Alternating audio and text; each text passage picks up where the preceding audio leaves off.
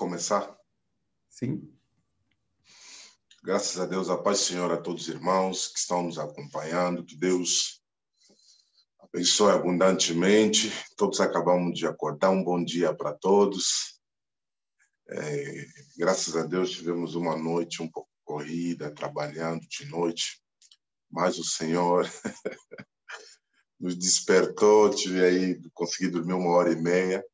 Mas acho que eu estou de pé. Estava aqui orando, pedindo força para Deus. Senhor, me ajuda, me dá força. Parece que a força estava indo embora, estava cedendo. Aí eu liguei para o Diogo, falei, Diogo, vai ter um, um Zoom de manhã. Ele falou para mim, que isso, de madrugada? Estou fora, vou dormir. Falei, cara, oito horas, nem de madrugada, não, é de manhã já. E ele começou a rir um monte, de ter razão, é de manhã. Espero que ele entre aí daqui a pouco. Graças a Deus, saudar todos os irmãos. Alguns não conheço, quero me apresentar. Eu sou apóstolo Simão Bunga. Eu sou oriundo da África, natural da África. Nasci na África, em Angola. E estamos aqui no Brasil fazendo a obra de Deus já há cinco anos. Não é? Conhecemos o apóstolo Éder, um presente de Deus para a nossa vida, um homem de Deus. É, é... Um homem de Deus que tem a graça de Deus. Eu pude ver ele ministrar algumas vezes, assistir o seminário dele de libertação aqui em São Paulo, amei. Quando eu fui no, como é que chama? No Congresso da Real, cheguei lá e me disseram, cara, você perdeu, teve um cara aqui que estava falando sobre planeta, sobre cosmos. Foi uma loucura lá, todo mundo comentando, disse, ah, meu Deus, eu não ouvi. Mas no tempo oportuno, Deus nos fez a graça, a gente se encontrou e foi uma bênção. Pronto. Esse é o Simão, sou eu. Agora vamos para a palavra de Deus. É, o apóstolo Éder me disse que há uma semana é, vocês têm compartilhado sobre o tema, sobre a, a quebra de maldição. Eu vou ler aqui uns dois versículos para nós começarmos, que vai nos servir é, de base, é, que é Salmos. Salmos capítulo de número onze, no verso de número três. Salmos, verso terminar. Graças a Deus. Diz assim, Salmos onze, versículo três. Se os fundamentos estão destruídos, o que pode fazer o justo? Salmos onze, versículo de número três. Se os fundamentos estão destruídos, o que pode fazer o justo? Agora você precisa ler Provérbios vinte e quatro, é, a partir do versículo de número três. Provérbios vinte e quatro, versículo três. É, diz assim, vou ler para você, essa é a versão King James. Com a sabedoria, ou a sabedoria construiu a sua casa. A sabedoria construiu a sua casa. Com a inteligência foi consolidada. Mediante o discernimento, os seus cômodos, seus mobiliados, com todo tipo de bens preciosos e agradáveis, foi enchido, ou de riquezas foi enchida. Um homem sábio é poderoso, e que possui entendimento potencializa sua força. Quem tem conhecimento potencializa sua força. Quem parte para a guerra necessita de, de orientações estratégicas, pois com muitos conselhos se conquista a vitória. Vou terminar aqui. Quem parte para a guerra necessita de orientações estratégicas, pois com muitos conselhos se conquista a vitória, a sabedoria e virtude elevada. Amém. Queridos, esses dois versículos que eu li, Provérbios vinte e quatro, se tornou um versículo que eu tenho ministrado bastante. Mas hoje não vou ministrar ele da maneira que eu ministro, vou trazer algo dentro do contexto que a gente vai compartilhar sobre a destruição de maldições. Destruição de maldições. Nós lemos aqui dois versículos distintos que estão nos falando sobre casa. O primeiro versículo está em Salmos. Ele está dizendo que se os fundamentos estão destruídos, o que é que pode fazer um justo? Eu e você sabemos que o fundamento é o alicerce. O fundamento é aquilo que está segurando uma casa. O fundamento é aquilo que eu e você não estamos vendo, mas que segura uma casa. E que se o fundamento ruir ou estiver se degradando, a casa vai cair. A Bíblia está nos falando sobre um homem que era justo, um homem que era temente a Deus, um homem que recebeu Jesus Cristo na sua vida, está andando com Deus, porém que está sobre um alicerce destruído. E a Bíblia está dizendo o que, que o, o justo pode fazer quando esses fundamentos estão destruídos. Quando nós falamos sobre fundação ou foundation, uh, when, when we are speaking about foundation, quando estamos falando sobre fundação, desculpa, em inglês saiu, estamos falando sobre a base. A nossa base é a família. A nossa base é o nosso background, onde nós saímos, as nossas origens. Se nós vamos ver fundamentos na nossa vida, é a nossa família, é a nossa base, é o nosso fundamento, é o nosso alicerce, é a nossa origem. E a Bíblia está a falar, você crente, homem de Deus, filho de Deus, pregador, embora você for ser justo, se você estiver sobre um fundamento destruído, a tua casa vai cair. Para os antigos não havia solução, não havia solução para eles. Mas para nós em Cristo Jesus há escape, para que a fundação seja mudada. Em Cristo Jesus, nós podemos destruir todos os maus fundamentos e voltar a reconstruir a nossa vida no Senhor. Por isso é que eu li o outro versículo que estava a falar que com a sabedoria se constrói a casa. E hoje, pela graça de Deus, se Deus me permitir, eu vou passar alguma sabedoria, alguns, algumas estratégias, como nós podemos agir para nós vivermos realmente uma libertação na nossa vida. Porque essa mensagem, hoje em dia, nós temos visto dentro das nossas igrejas que cada vez mais a bênção do Senhor tem se tornado raro no meio do servo de Deus, no meio do povo de Deus.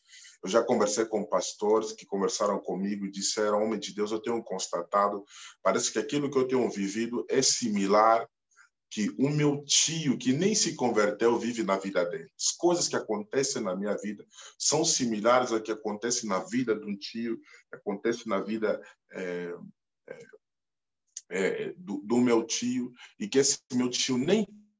Mas eu vivo as mesmas, as mesmas coisas que esse homem de Deus, ou oh, perdão, que esse meu tio vive. Então, o que, é que eu posso dizer aqui? O que é, que é maldição? Eu escrevi aqui, foi a única coisa que eu escrevi, eu disse aqui, ó. Maldição é o conjunto de coisas que trabalham contra a nossa vida. Simples. Maldição é um conjunto de coisas que trabalham contra a nossa vida, que foram feitas antes do nosso presente, foram feitas no passado. Então, uma série de coisas, um conjunto de coisas, ou são palavras que são faladas contra a nossa vida no mundo espiritual. O Salmo cento e três, ele fala que é, Bendi, bendizei ao Senhor pelos seus anjos, né, que amam a sua palavra e executam suas ordens. Aqui eu estou entrando na minha mensagem. Como é que funciona o mundo espiritual?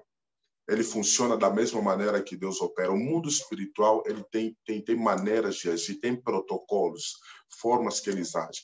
Quando Deus libera uma palavra, quem executa as palavras de Deus, segundo o Salmo cento e três, versículo vinte, são os anjos. Deus libera uma palavra e os anjos vão e executam a palavra de Deus. Da mesma maneira, quando alguém lança uma maldição, que eu falei, são palavras que são lançadas no mundo espiritual. E essa pessoa que lançou essas palavras, que lançou essas maldições, ele engaja espíritos, e são esses espíritos que vão ser executores das palavras que aquele homem proferiu sobre a vida de alguém. Não é? As palavras que ele libera e esses espíritos vão e executam. A primeira coisa que eu quero que você perceba nessa manhã, eu não sei quanto tempo eu tenho, é que no protocolo dessa questão de alguém lançar a maldição sobre a vida de alguém, não é qualquer pessoa que tem poder de lançar maldição sobre a sua vida. O primeiro critério para alguém lançar uma maldição sobre a sua vida, essa pessoa deve ser superior a você. A Bíblia diz que é o superior que abençoa o inferior. Se é o superior que abençoa o inferior, então é o superior que amaldiçoa o inferior. Ninguém que é inferior a você tem capacidade para te amaldiçoar. Então, se você recebeu uma maldição sobre a sua vida, uma maldição, significa, eu quero que você compreenda isso, que são forças. Você está lutando com forças que são maiores do que você, porque esse é o princípio do mundo espiritual. O superior abençoa o inferior. E se o superior abençoa o inferior, Deus trabalha dessa maneira. Na mesma maneira, no mundo das trevas, eles trabalham dessa maneira. Essa pessoa vai diante do tribunal satânico, e diante daquele tribunal, ele acusa você, ele lança palavras, e essas palavras são executadas na sua vida, mas essa pessoa precisa ter um nível espiritual muito acima a você. E isso vai ser um dos pontos que eu vou procurar é, tratar daqui a pouco. Nós temos diversos tipos de maldição, acho que o apóstolo Éder ensinou isso durante uma semana. É, temos maldições individuais e maldições coletivas. Se calhar você está recebendo isso de uma ou outra maneira, só são palavras que mudam, mas eu creio que ele já explicou isso. As maldições individuais são aquelas maldições que nós mesmos adquirimos, ok? São maldições que nós adquirimos, eu chamo de maldições individuais, são minhas. Eu adquiri através das minhas atitudes. A Bíblia diz que maldição sem causa não virá. Eu fui para um lugar, eu cometi um erro, eu fiz alguma coisa, e por causa disso, a Bíblia diz que o teu pecado te encontrará. Aquele pecado que eu cometi, esse pecado me persegue e uma maldição vem sobre a minha vida em deferimento da minha própria atitude. Você precisa perceber que na nossa vida os problemas, o homem tem três grandes inimigos. Estou falando sobre isso. O homem tem três grandes inimigos. Eu vou voltar sobre o assunto que eu estava falando sobre maldição individual. O primeiro inimigo do homem é Satanás. O primeiro inimigo do homem é Satanás. Nosso inimigo jurado. Satanás não é inimigo de Deus. Satanás é nosso inimigo. A Bíblia diz, Satanás, o vosso inimigo, anda de redor. Ele é o nosso inimigo. Satanás não tem capacidade para ser adversário de Deus. O segundo inimigo do homem são os espíritos humanos. Quem são os espíritos humanos? Espíritos humanos são pessoas que estão ao nosso redor. São pessoas que andam conosco, mas que na nossa ausência trabalham fortemente para a destruição da nossa vida. São pessoas que estão conosco, mas são pessoas que buscam, às vezes, fazer trabalho, lançar palavras de maldições, se engajam para destruir a nossa vida. Esses são os segundos maiores inimigos dos homens. O terceiro maior inimigo do homem são os espíritos familiares. É isso que nós estamos lidando nesta manhã, que são esses espíritos que podem trazer maldições na nossa vida, através do laço de consanguinidade. Mas preste atenção que eu disse que existem dois tipos de maldições. Primeiro, individual, que é aquele que eu próprio causo, e existe o coletivo, que não vem de mim, mas que eu estou dentro de uma coletividade e alguém dentro da família, né, que está ligado para o laço de consanguinidade, fez um ato... É, vou usar a palavra, um ato maléfico, um ato que não agrada a Deus, e por causa disso, isso traz maldições contra a nossa vida. Então, maldição individual, maldição coletiva, aqui eu procuro e aqui vem sobre a minha vida. E dentro dela existem muitas ramificações, né? Mas não vou explicar é, isso daqui. Mas eu quero bater nesses três pontos que eu falei. Satanás, espíritos humanos e os espíritos familiares. Esses são os três maiores problemas do cristão hoje em dia. Dentro das igrejas. Muitas pessoas que vêm para a igreja, começam a servir a Deus e não trata dessa área. Essa pessoa vai ter grandes problemas na vida. Você já viu alguém que estava muito bem, estava pregando, estava firme, estava manifestando o poder de Deus, estava manifestando os dons espirituais e, de repente, a pessoa não quer mais saber de Deus, perde o encanto, de repente, ele já não quer mais saber de nada. Eu lembro que eu ministrei uma mulher, uma pastora, e em sala ela manifestou e o demônio dizia para mim que ela é minha. Okay? Ela é minha, os pais ofereceram ela para mim. Então, essa mulher está dentro da igreja, está servindo a Deus, mas ela foi oferecida a outros espíritos, haviam maldições na vida dela. E aquele espírito estava reclamando ela através dos espíritos familiares. E muitas pessoas estão dentro da igreja. E eu aconselho a todos nós que estão me acompanhando, antes de nós irmos fundo em Deus, antes de nós servirmos a Deus de todo o nosso coração, nós precisamos ir fundo na libertação. Isso é muito importante. Buscar a libertação vai te dar longevidade no ministério, vai te dar longevidade na vida espiritual. Muitas pessoas têm morrido uma morte prematura no ministério, têm abortado o ministério. Não porque Deus não ama eles, não porque as promessas de Deus não estão na vida deles, mas porque eles não trataram coisas que deveriam tratar, porque eles não cuidaram de coisas que deveriam cuidar lá atrás. Eu nasci numa família africana, presta atenção no que eu estou falando. Os meus avós eram feiticeiros. Quando estou falando feiticeiro, não sei se ele era feiticeiro de feiticeiro, mas praticava magia, ia para a casa de, nós chamamos quimbandeiro, pai de santo, é, tinha fio na corda que meu avô guardava. Eu já ouvi, apóstolo Éder, que o irmão do meu avô se transformava em animal, ele se metamorfoseava e virava leão. O que eu estou contando para você, não estou falando para é, para assustar, tipo você, uau, nossa, que isso? Não, não, não. Estou te mostrando o tipo de família que eu venho e o tipo de luta que eu tive. Eu comecei a lutar a partir dos doze anos. Eu lembro que uma vez eu dormi à noite, apóstolo, e me batiam, começaram a me bater, eu não via de onde as mãos iam. E quando eu me converti aos dezesseis anos, para começar a servir a Deus, foi aí que eu tive que me engajar na batalha espiritual e começar a orar, buscar a Deus para quebrar muitas coisas na minha vida. Eu lembro que eu tive lutas espirituais que uma vez eu estava dormindo, quando eu acordei, do nada, apóstolo, no meu quarto havia um Um anão, sabe anão? No meu quarto. Eu não estou falando que eu tive visão, não estou dizendo que só estava no meu quarto. Perguntei para ele, como é que você entrou? Ele disse, eu vim matar você, porque você está destruindo nossas obras que a gente fez nessa família. E eu comecei a orar e a pessoa, de repente, estava na minha frente e começou a tremer, olhar para mim, a luz quebrou do quarto. E eu saí correndo do meu quarto, porque, amado, é normal ter medo. Se Satanás aparecer aqui agora, a gente vai correr. Vai correr porque é normal do ser humano ter medo. É normal. É, se não for Espírito Santo, a gente foge. Essa é a primeira reação do ser humano. Quando o problema vem, quando as dificuldades vêm, a primeira coisa que acontece é nós termos medo. E a minha primeira reação foi o medo. Saí correndo do meu quarto, a minha irmã estava na sala, saiu correndo comigo. E quando a gente chegou na porta, eu perguntei, Janice, por que, que você correu? Ela disse, não sei por que eu corri, eu senti algo bem ruim, que eu também saí correndo. Eu disse, ah, Jesus, é, foi uma experiência muito terrível que eu tive, que eu não quero voltar mais, a ter mais. Mas eu estou falando isso por quê? Para dizer o tipo de família que eu vi. O tipo de luta espiritual que eu tive, o tipo de nível espiritual de batalha que eu tive, que começou a me dificultar, inclusive, para manifestar os dons espirituais. Eu tinha uma grande dificuldade para ver o mundo espiritual, para ter visões, por causa dessas maldições, porque esses espíritos começam a te reclamar e você não consegue ir muito além do Senhor.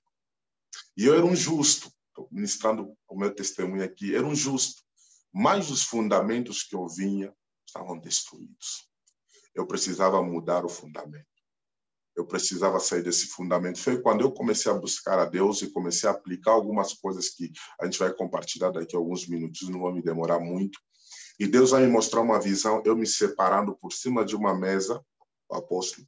De repente, a mesa se transformava em duas, e em uma mesa havia muitas chávenas de café, e na outra só havia uma chávena. Deus tinha me separado da família. Espiritualmente. E Deus tinha me colocado na família de Cristo, em Cristo. Agora uma nova, era uma nova criatura que estava em Cristo, com uma nova identidade, com um D N A transformado. Aleluia. E, e, porque eu era uma pessoa é, que tinha muitos, é, como é que eu posso dizer? As pessoas chamam... como é que a pessoa aqui no Brasil chama? As pessoas chamam paralisia do sono aqui no Brasil. Eu tinha constantemente esses ataques espirituais, sete vezes na semana, quase toda semana. Então, tive uma luta muito intensa, e foi aí que o Senhor começou a me ensinar sobre a libertação. Amados, a libertação, ela é muito importante. E um dos primeiros passos para você alcançar a libertação é o conhecimento. Na verdade, quando a Bíblia está a dizer e conhecereis a verdade, a verdade vos libertará, o escritor deverá escrever e conhecereis a verdade e a verdade vos dará força e vocês serão libertos. Porque a verdade é uma força. Eu tenho dito que a verdade é um poder que liberta, né? A verdade é um poder que liberta. E nós lemos aqui juntos, né? Há pouco tempo eu li para você, diz: um homem sábio é poderoso, que possui entendimento, potencializa a sua força. A primeira coisa no processo, porque existe um processo da libertação. Nós vemos isso em Pedro. Pedro, dentro da prisão, como é que o processo da libertação dele começa? Com despertar. A Bíblia diz: o anjo bate nele, ele desperta e as algemas caem. Algemas caem, quando para as algemas caírem da sua vida, para a maldição começar a cair na sua vida, a primeira coisa é o despertar. O que que é o despertar? É o conhecimento. Porque a Bíblia diz, apóstolo, que ele não sabia que ele estava dormindo entre dois guardas e que ele estava com algemas das mãos dentro daquele lugar.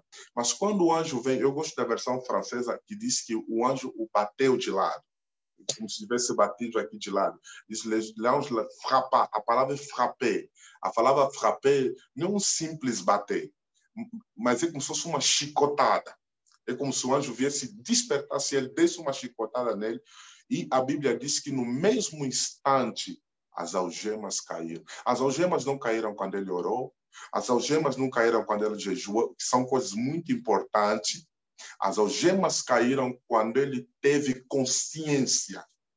A libertação começa quando você toma consciência das reclamações, dos espíritos, dos clamores da casa do teu pai, dos espíritos que clamam por você. Quando você percebe essas coisas, quando você começa a ver as atividades do inimigo na tua família, aquilo que o inimigo faz com você, faz na vida da tua mãe, o que o inimigo, quando você começa a perceber isso, a partir daquele exato momento a tua libertação começou, porque você começou a ganhar consciência.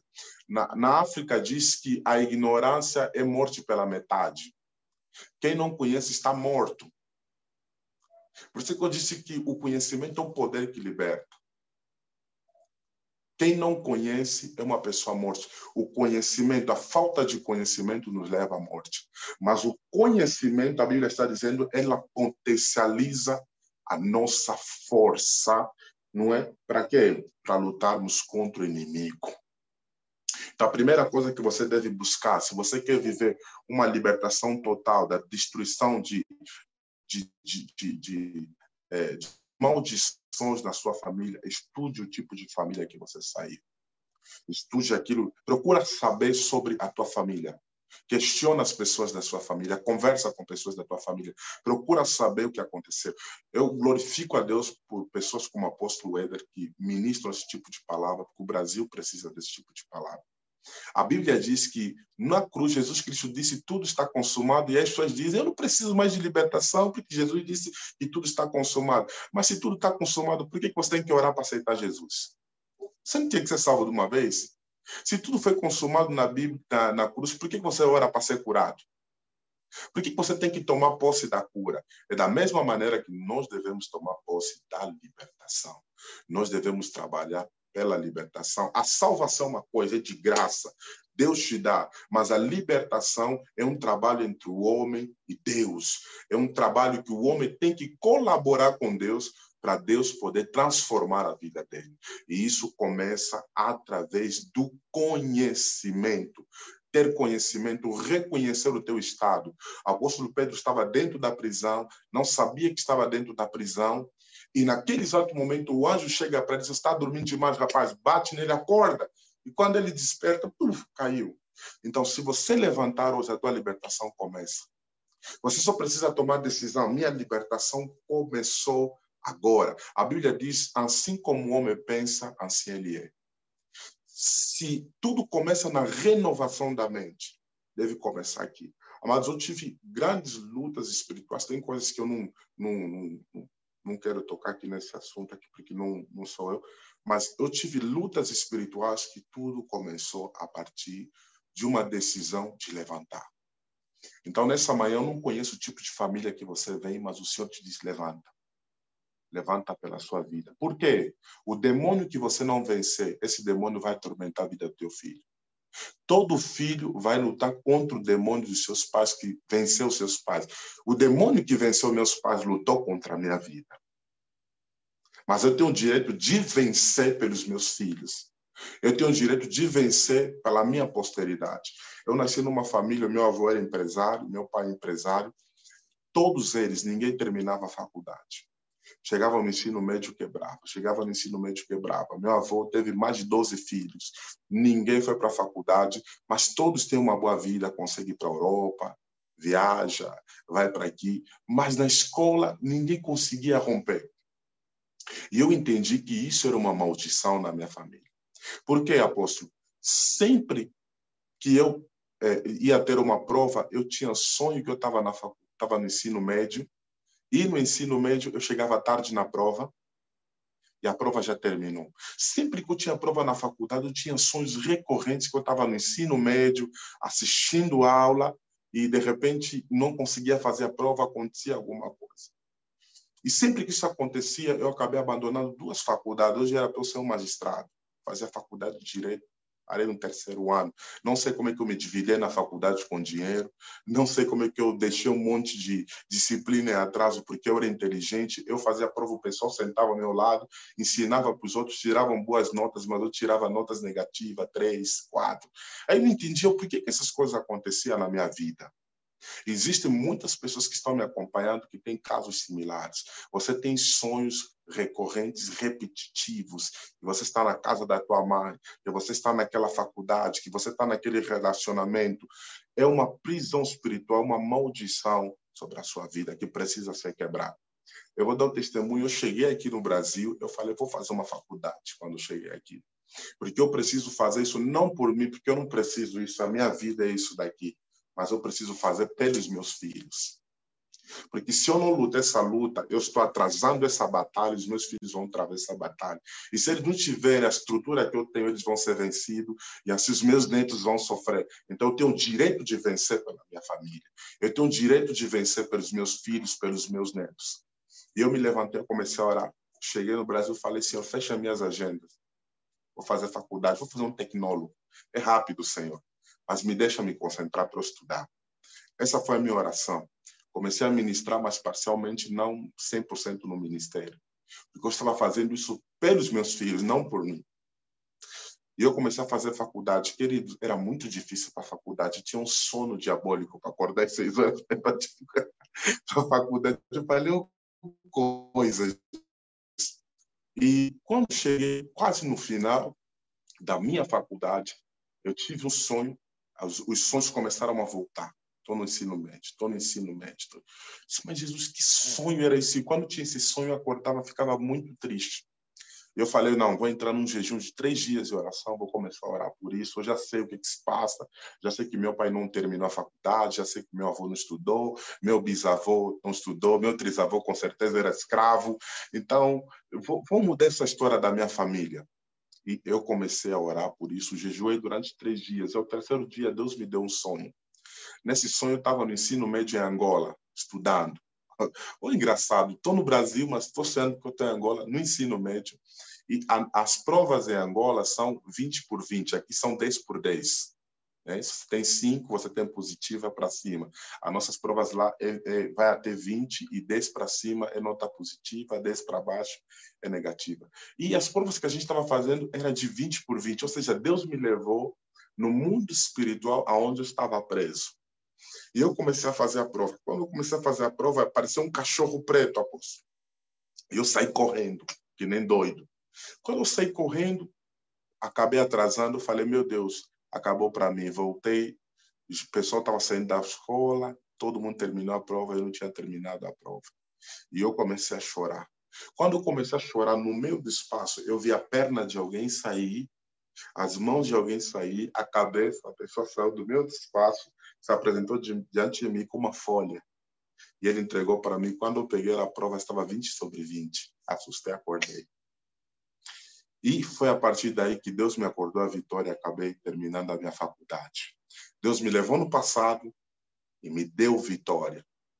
E eu quero orar por todos vocês que estão me acompanhando. Se alguma coisa que você tem visto similar à tua mãe, similar ao teu pai, você se sente preso em algum lugar espiritualmente, você tem sonhos que são repetitivos. Sempre que você tem sonhos repetitivos, significa que Deus tem urgência de te falar alguma coisa. É para você prestar atenção.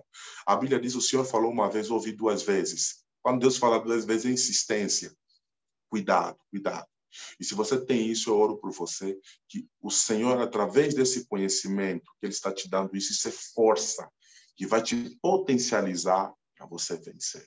A Bíblia diz o quê? Que foi através da sabedoria que a casa foi construída. Você quer construir a sua vida, você quer reconstruir a sua casa. Nós viemos de famílias que não conheciam o Senhor. Muitos que estão aqui, não acredito que do, três, quatro gerações serviam o Senhor. Nossas famílias estavam inundadas na bruxaria, a bruxaria que veio da Europa, que veio da África, juntou aqui no Brasil, fez um negócio feio, com cadercismo, um bando, espiritismo, um negócio tão feio. Eu não acredito que o teu trisavô estava na igreja. Então, nós vemos desse tipo de linhagem. E essas pessoas fizeram coisas, essas pessoas não conheciam Deus. Eu estava ministrando numa igreja, eu disse, nem todo mundo que vai para a Umbanda é ruim. A pessoa que vai para a Umbanda, muitas das vezes, ele é movido por causa do, da ignorância. A pessoa é ignorante. A primeira coisa é que a pessoa é ignorante. E a segunda coisa, a pessoa faz isso movido por uma necessidade que ela tem. Ela vai no lugar errado. Então, nós devemos tirar essa visão. Quando a gente olha para aquelas pessoas, muitas das vezes a gente não ajuda pessoas que estão indo para essa religião. A gente simplesmente joga a pessoa para lá e não quer conversar com a pessoa, a pessoa é do diabo, etcétera. Não, ela é ignorante. Ela estava com problema e bateu a porta errada, simplesmente isso. Então, nós não devemos afastar as pessoas. Nas nossas famílias, nós tivemos pessoas que frequentaram esses lugares. E querendo como não, existe um adágio francês que diz: aquele que bebeu voltará a beber. Então, nós viemos desse tipo de família, de pessoas que beberam desses lugares. Quando Josué se levanta diante do Senhor, diz: eu e a minha casa serviremos ao Senhor. Satanás copia tudo aquilo que Deus faz. Quando essas pessoas vão para esse lugar, eles liberam palavras que eu e a minha família vamos servir a Satanás. E você começa a viver a tua vida, muitas coisas não começam a dar certo, muita coisa começa a dar errado. Você não entende por quê? Porque existem palavras e juramentos que foram feitos no passado que estão destruindo a sua vida hoje. Então, a primeira coisa que você deve pedir a Deus é o conhecimento, é pedir uma revelação. Os, os ingleses, eles dizem discover to recover. Descubra para recuperar. O inimigo roubou muita coisa de você. Você precisa descobrir. A Bíblia diz: não ignoremos as astutas artimanhas do diabo para que ele não tenha vantagem sobre nós. Satanás tem tido vantagem sobre muitas pessoas porque as pessoas têm ignorado as artimanhas de Satanás. E Satanás tem utilizado essas maldições para brincar na vida de muitos crentes. Ignorar uma maldição numa família é dar acesso ao diabo para brincar com você, a brincar com a sua vida, destruir. Nós não devemos ignorar isso.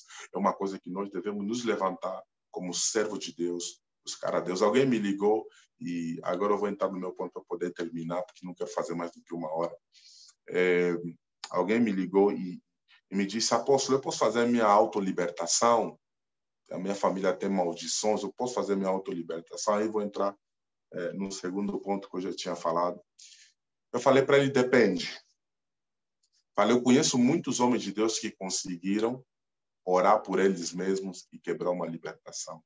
Falei, para você quebrar a libertação, número um, depende do teu conhecimento. O conhecimento vai te libertar. Número dois, depende do teu nível de espiritualidade. Como eu disse, que eu superior que abençoa, eu superior que amaldiçoa. Então, para você quebrar essa maldição, você precisa ter um espírito superior. Segundo ponto.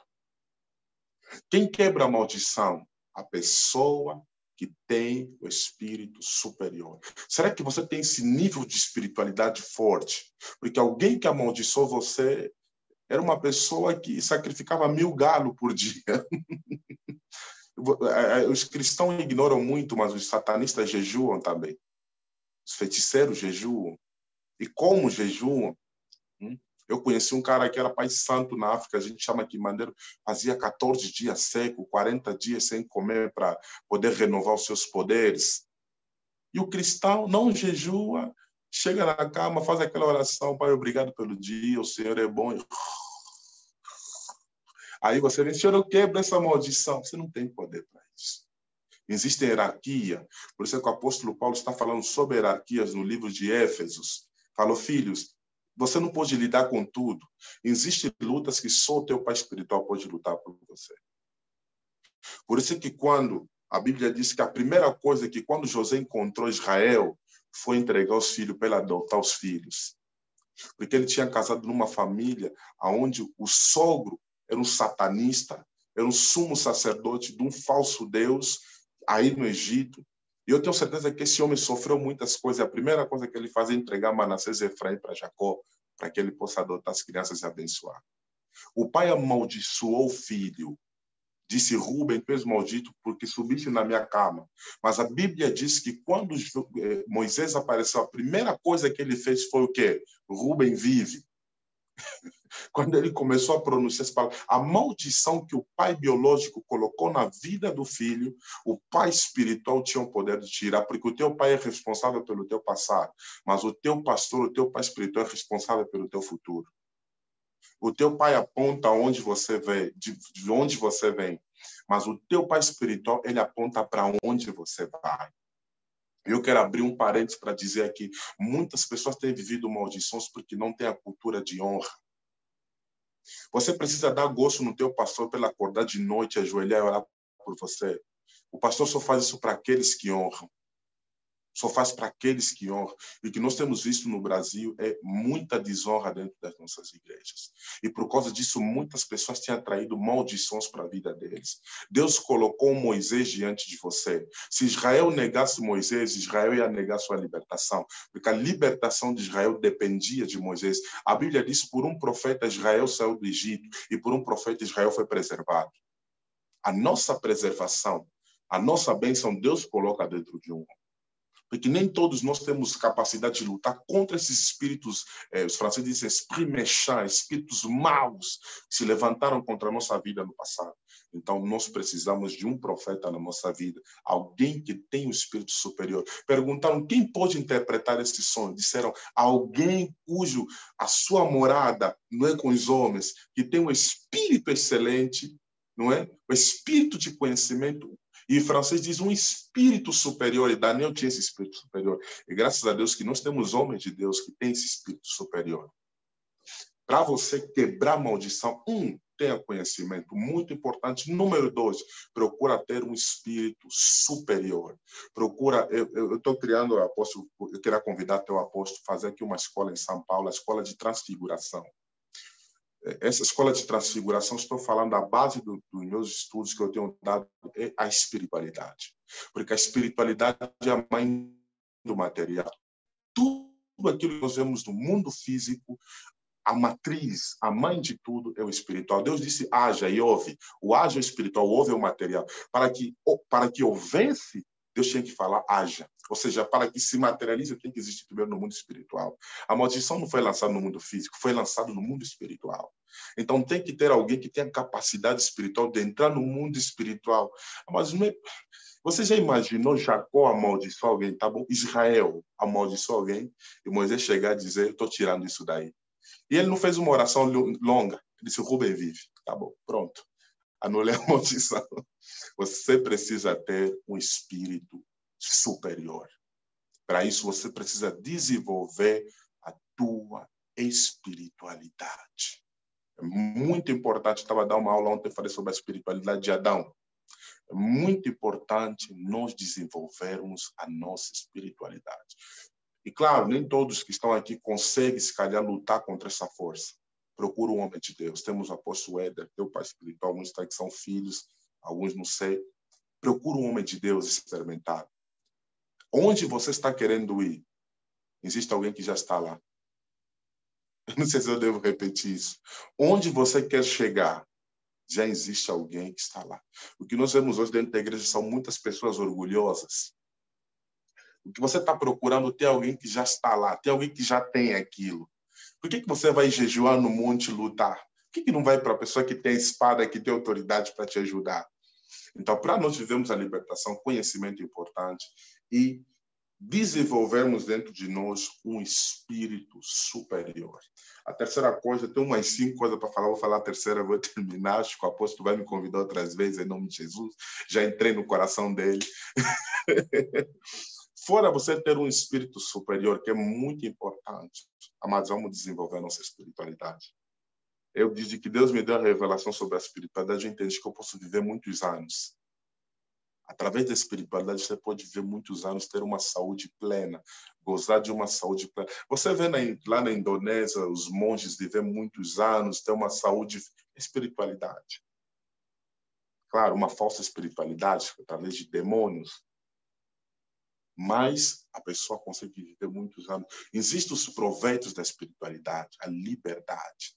Quando falamos com uma pessoa espiritual, significa que essa pessoa não tem limite na vida dela. Vive uma vida ilimitada. E que nós temos visto hoje dentro das igrejas são muitos cristãos presos, muitos cristãos que não têm vivido a bênção de Deus por causa desses maus. É, mas Jacó disse para Esaú que é, se você for forte, você vai sacudir o teu jugo.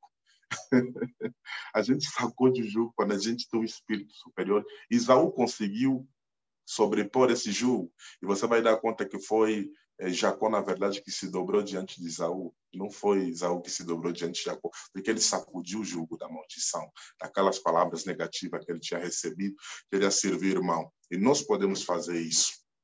Aleluia. A terceira coisa que eu quero falar, que é muito importante, que muita gente ignora, para quebrar as maldições, a cultura dos altares. Levantar altares. Amados, altares falam. A Bíblia diz que um homem de Deus sacrificou. Quando ele sacrificou, a Bíblia diz, isso essa é a minha Bíblia, tá? Segundo eu, que é, o cheiro do sangue subiu até o céu. Os espíritos de Deus, não estou falando de demônio, desceram para receber aquele sacrifício. E Deus perguntou para ele, o que, que você quer que eu te faça? Sacrifícios são muito importantes. Todos os patriarcas, todos os homens de Deus, o lugar de encontro entre eles e Deus era o lugar de altar. Era onde se levantava altar. Era onde eles levantavam altar que Deus visitava eles.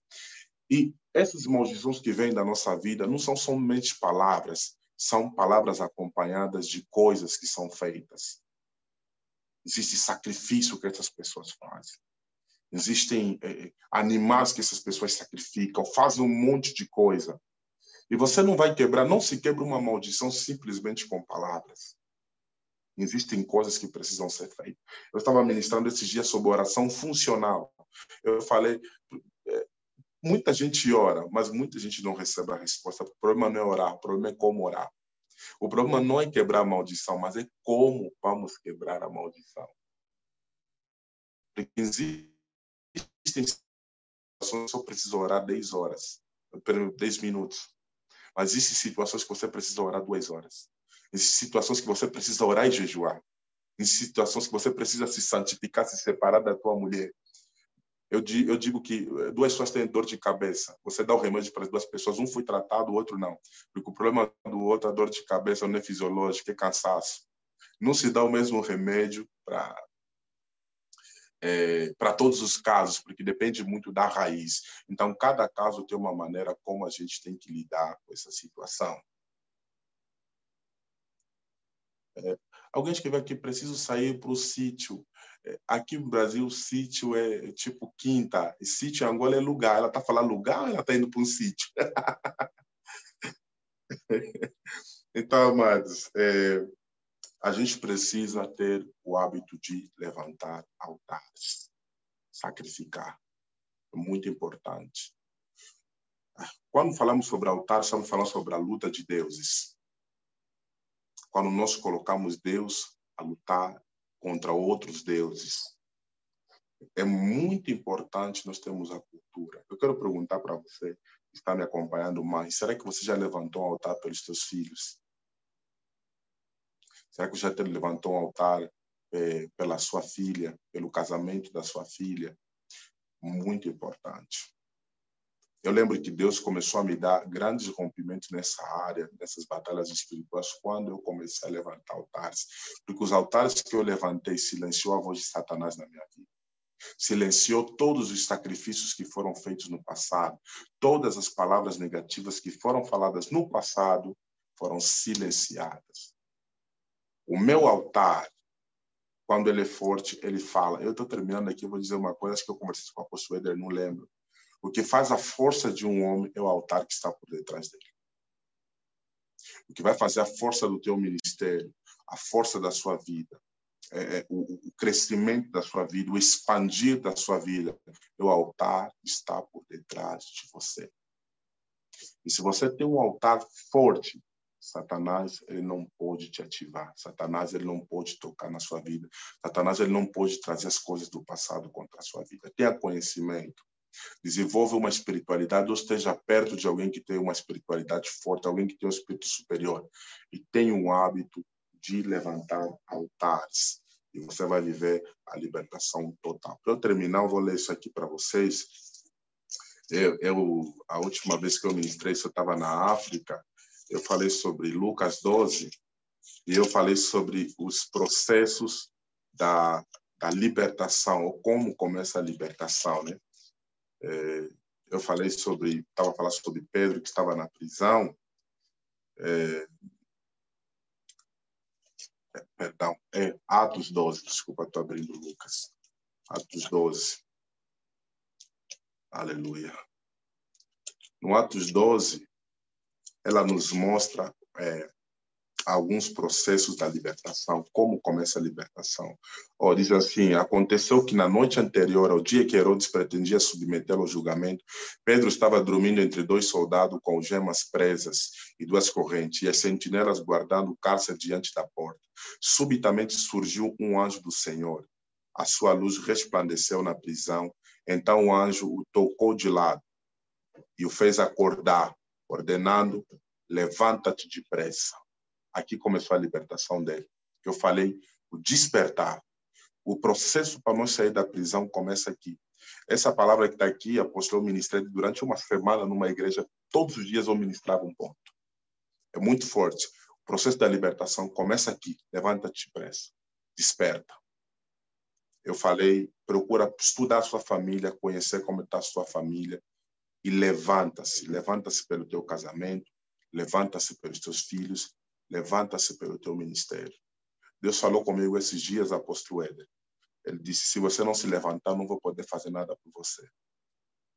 Deus falou para mim, esse dia foi muito forte. Tive uma visão, acordei chorando. Aqui Deus falou para mim, se você não levantar, eu não posso fazer nada.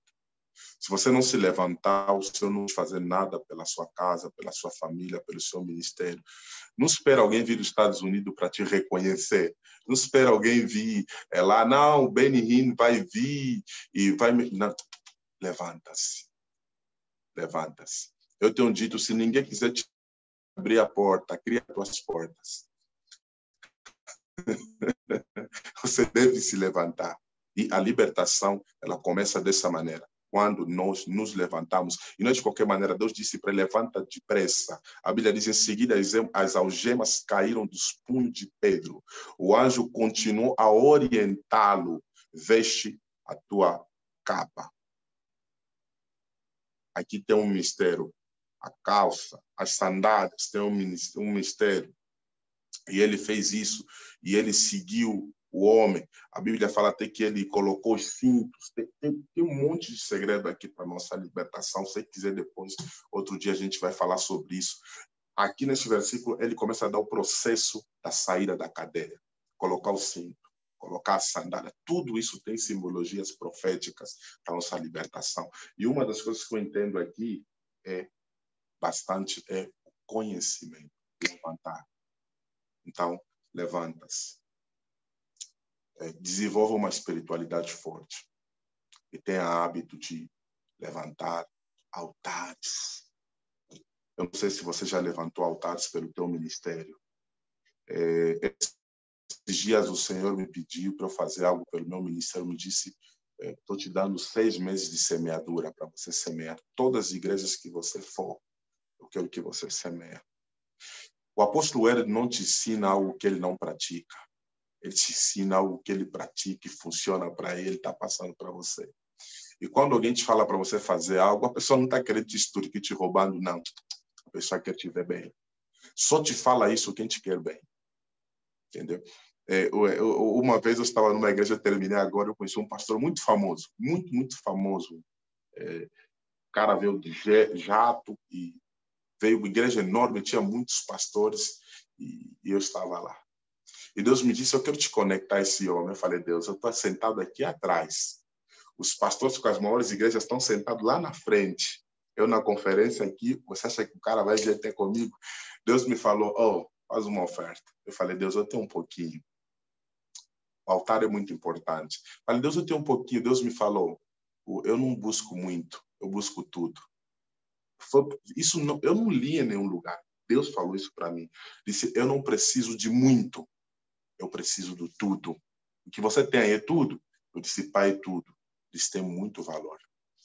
O cara começou a ministrar e o cara disse, para você receber aquilo que Deus tem na minha vida, você precisa semear na minha unção. Eu falei, mas por que que pastor tem que falar de dinheiro? Eu comecei a reclamar. Por que que tem que falar de dinheiro? Por que que... Deus me falou, vai e coloca o dinheiro.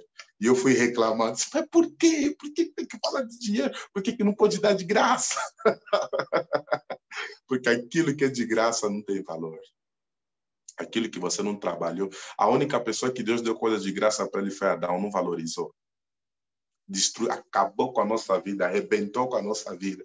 A partir de Adão, Deus decidiu, nunca mais vou colocar ninguém na grande dimensão, vou colocar todo mundo na pequena dimensão, ele vai trabalhar para ele chegar na grande dimensão. É assim que Deus trabalha. Apóstolo Éder, eu fui, coloquei a oferta. Quando eu voltei para o meu lugar, eu voltando, o pastor que estava lá me viu. Disse, chama esse rapaz. Falei, nossa, foi rápido. Voltei no meio de muita gente. Me falou, me dá o teu número. Ele perguntou, você quem? Você é bispo, pastor, apóstolo? O que, que você é? Ele disse, eu sou aquilo que você está vendo. Ele pegou, apontou meu número, disse, eu quero teu número, tá? Você vai viajar comigo? Eu disse, ué, o cara não me conhecia. E Deus me conectou com esse homem. Um homem de Deus muito usado, tem uma igreja de mais de vinte e cinco mil pessoas. É assim que Deus faz o altar. O nosso altar, ele fala diante de Deus. O nosso altar, ele fala diante das maldições. Se você tem um altar forte, os altares da bruxaria, da feitiçaria, não vão poder se levantar diante desse altar. Quando eh, Davi ele chega diante a, a, a Golias, ele disse, Golias disse que ele ia matar Davi, né? Começa a afrontar Davi. Ele não estava afrontando Davi, ele estava afrontando o Deus de Israel. Por isso é que Davi disse, eu não venho contra você, compadre, eu venho contra ti, em nome do Senhor dos Exércitos, a quem tu afrontas. Porque não era uma luta de homens, era uma luta de deuses. Era uma luta de deuses, era uma luta de espírito contra espírito, de altar contra altar. E nós devemos erguer um altar forte. E assim nós vamos viver uma libertação coesa à nossa vida. Que Deus abençoe abundantemente. Obrigado, apóstolo. Aleluia. Querido, que palavra extraordinária, que, que manifestação do Espírito. Eu sempre costumo dizer que a gente não vem liberar uma palavra, mas a gente sempre derrama o Espírito. Muito obrigado por se derramar em nós. Foi muito, muito edificante mesmo. Palavra sem, sem, sem comentário, como a gente fala, né? Só deixar aí essa palavra agir em nós. Muito obrigado mesmo. Foi tremendamente abençoadora. Amém? Que o Eterno te recompense. Obrigado por ter aceitado o convite. E eu creio que todos nós aqui estamos... Pode me convidar mais, hein? Amém. Amém. Pode ter certeza. Mas foi muito bom, viu? Quero te agradecer de todo o coração. Que o Eterno te abençoe ricamente. Obrigado, querido. Vamos. Deus abençoe. Fique com essa. Como aí para o resto da semana e para o resto do mês, que tem muita coisa para digerir aí. Deus abençoe.